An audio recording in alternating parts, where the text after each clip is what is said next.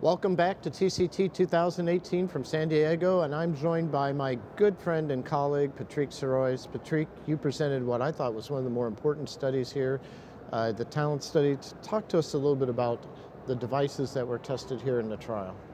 Yeah, the talent study is uh, a technology come from India, so that's uh, really a, a, major attempt from this company to come uh, to Europe and probably later on to United States. Uh, it's an ultra thin stent. It is, uh, it's proved that it works better than the thick uh, struts. Uh, it's uh, 60 micron all the way, so from 2 millimeter diameter up to 4.5 millimeter diameter.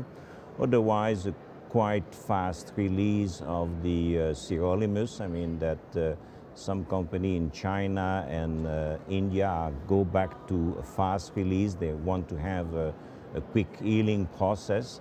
So everything is done at uh, 48 uh, days. Mm-hmm. And then, uh, yeah, the regulation uh, in China, you know that in, in Japan, sorry, oh, in India. India, yes. In India, they have decided to cap the price right. of the stent. And, right. Uh, What's the number? Well, how much is it? 440 for mm-hmm. drug-eluting stent and 110 for bare metal stent. Mm-hmm. And that was a major decision. I mean, there is uh, uh, an editorial of uh, Upendra Kaul on that, saying it's important for the country, for uh, the industry, but according to the regulation of uh, India, they had to come on the market. They were already CE mark, but they have to make an outcome trial uh, to get uh, fully approved in Europe, and that's what they did.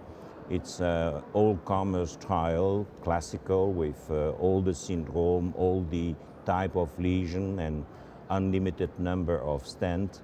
And uh, they did very well. It's a non-inferiority. I don't like that too much.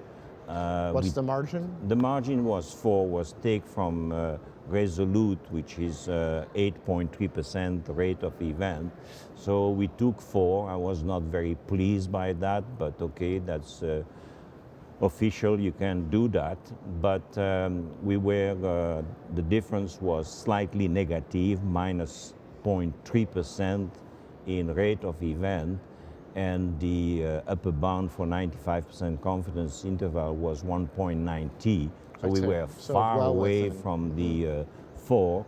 And then what we did, and it is in the manuscript, we took the current value of event of the science, which is 5.1, mm-hmm. applied the classical FDA uh, hazard ratio 1.4, and that gave us uh, a margin of non-inferiority of 212, and we made it also with okay. a p-value. So everybody yes. was uh, pretty reassured about the quality of the technology.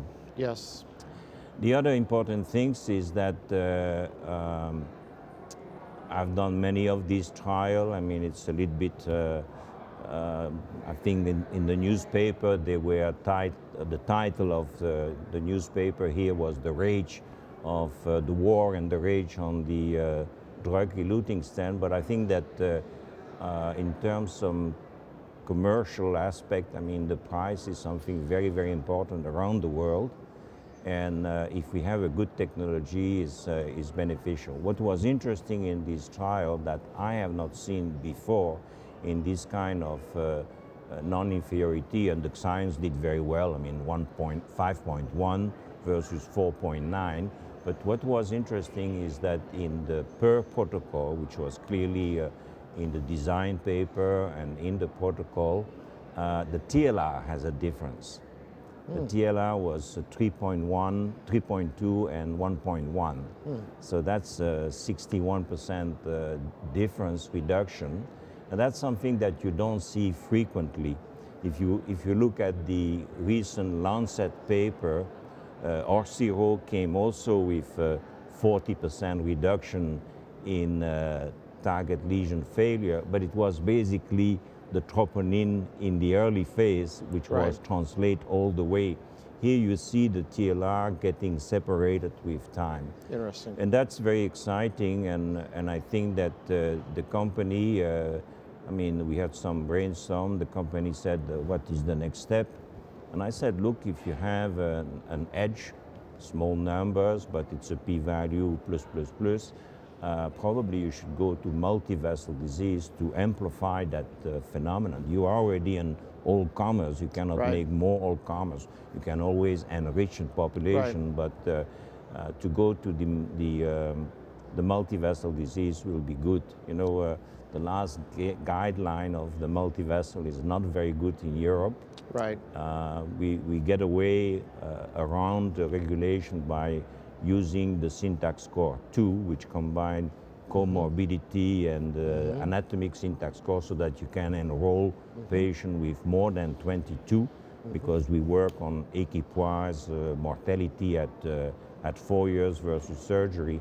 But it's a difficult time for three vessel disease. So Yes. I will be happy to, to try that one uh, in a multi-vessel versus another stent. I think it's uh, still too premature to go back again uh, versus the surgeon. I agree. Well, uh, in advance, you know, we always think of the p-value as the statistical p-value. The p-value in this case is the price or purchasing value as well. You know, you have to think in new ways, one. right? That's a good one. Thanks for joining us, Patrick, and thanks to all of you for joining us here live from TCT 2018 in San Diego. Thank you very much. Good seeing you again. Very good.